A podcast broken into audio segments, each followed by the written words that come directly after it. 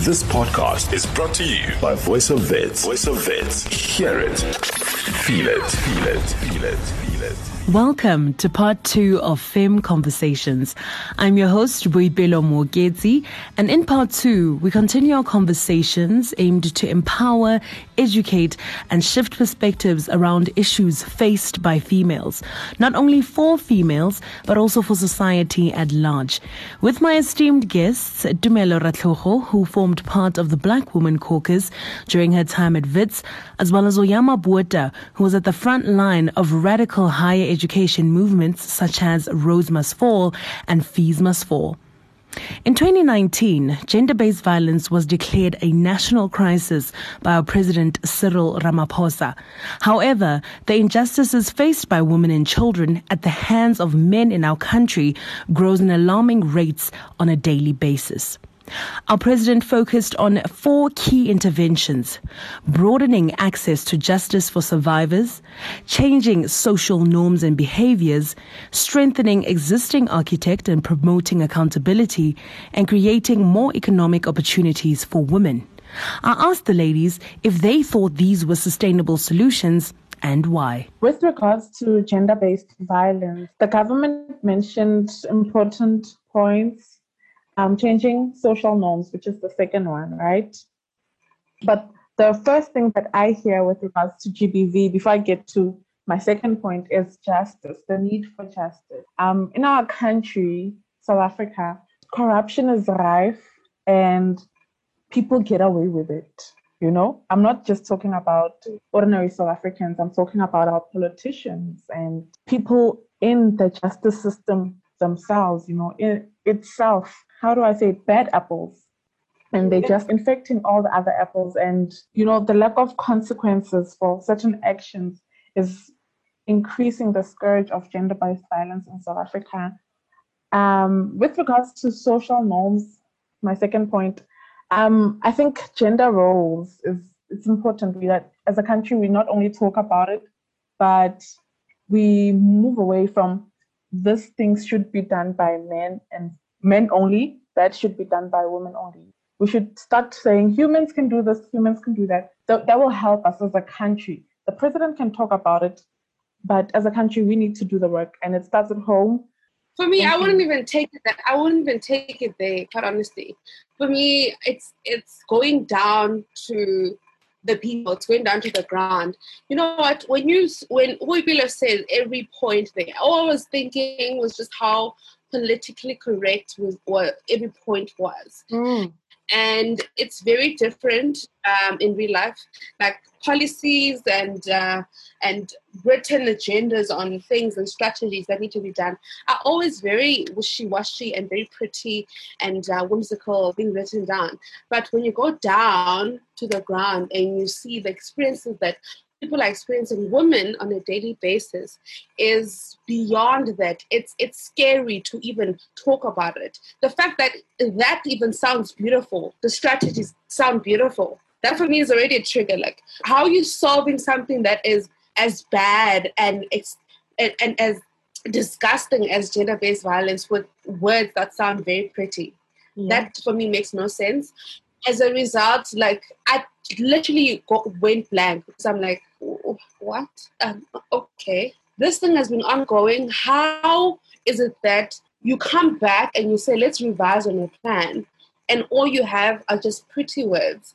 There are men who will beat up a woman and blame it on the woman right after that.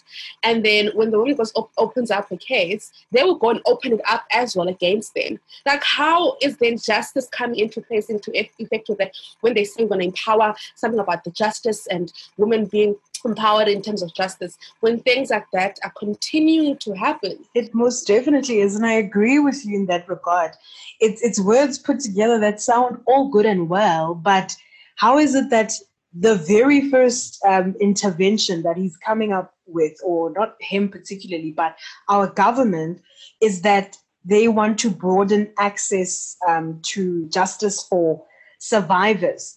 My thing is, we need to get to a point where we don't have survivors. We don't need to have survivors because the problem has been eradicated. I honestly think that, you know, with regards to economic opportunities, when he put that down on the agenda, um, that's not the problem.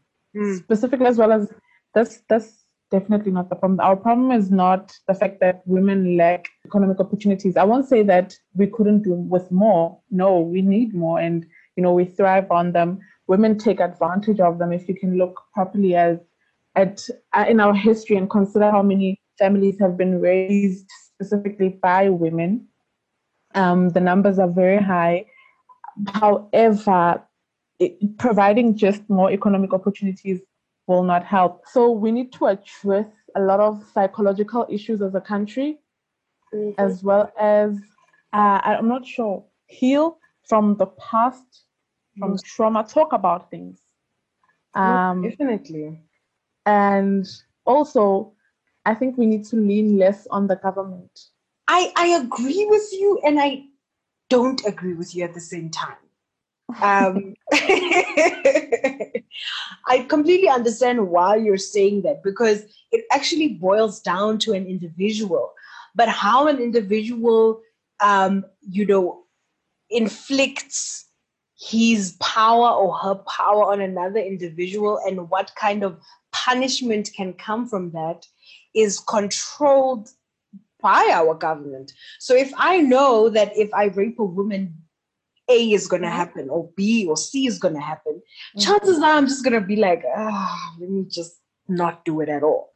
Do you understand? So mm-hmm. I think yes and no to your question, um, mm-hmm. because it does boil down to an individual person, and the government is not responsible for an individual person, but they are responsible to the repercussions that that come from an individual sort of oppressing or stumbling upon someone else's right as, as a human being. Mm-hmm. There's no denying that institutionalized prejudice exists in institutions of learning.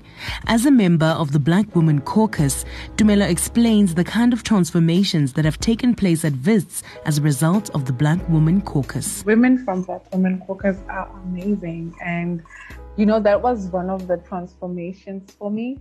You know, it came at a time where I realized that, you know, as a country, we're going through so much social ills, that the direction in which we're going is not okay. It's scary. It's it's not looking pretty is not even the right word, but I'm gonna use it for lack of a better word. It's not looking pretty for the young girl. Um, I knew a couple of girls, you know, who have told me stories that, you know, I couldn't even share and I couldn't even help because you'd find that the, the dad of that girl is a, is a policeman and he's the one who's the perpetrator and mm. i was confused and when i did go and find black women caucus um it was you know like finding light yeah and but um the thing about it is that it wasn't just beauty you know the thing about phenomenal things is that um, it doesn't come easy. It came with things that hurt me too bad. You know, some realizations um, hurt. They broke my heart. You know, made me see that you know the world we live in is just it's it's not okay. Mm, that pushed me away, but at the same time pulled me back and pulled me closer to my purpose. So this journey helped me, you know, find my voice in a way and remember that regardless of all that is going wrong, we can still push for change. Oyama, you've also been to quite a prestigious institution. Were you ever involved in any marches for gender based violence or any marches for Fees Must Fall? And how, how was that um, kind of culture like for you as a Black woman? Okay, so when any sort of like very in your face type of protest that happened at UCT, was Rhodes Must Fall. And at that time, I was in the SRC. So I was definitely in front in the front line. And in terms of just my experience as a woman in in that political type of space.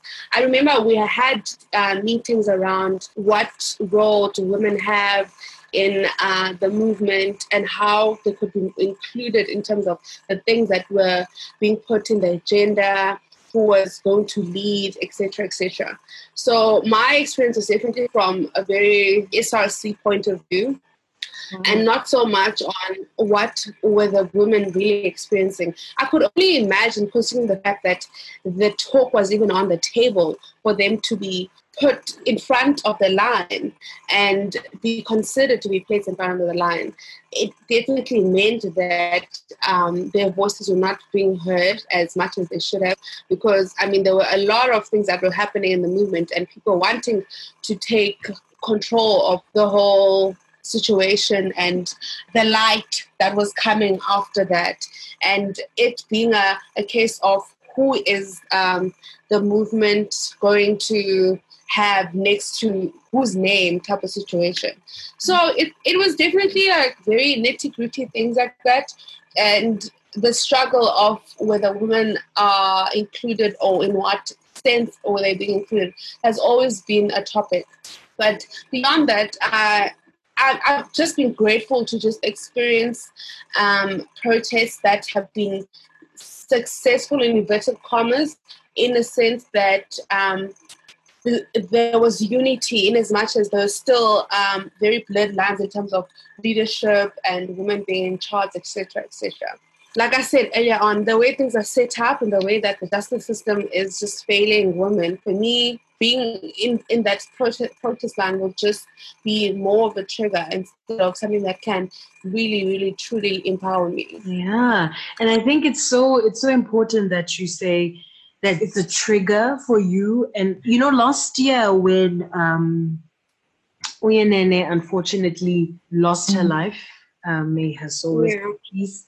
It was a very, very difficult time for a lot of women to just even be online because mm. other stories were coming out about other women who were brutally killed, brutally raped, and it's very triggering. So I, I want you to know that it doesn't make you a bad person that you wouldn't be part of that march because you have your own experiences and nobody else kind of knows them or experiences them like you. So I actually salute you for actually taking that decisive decision that I'm not going to do it um yeah. because it it's just triggering. You know other women will would be like i'm going to do it because I, it's happened to me so i want to be a voice and others just choose to deal with it differently. And in whatever way we choose to deal with these things with, or how we choose to deal with them, is very subjective as well. So I definitely do salute you for that.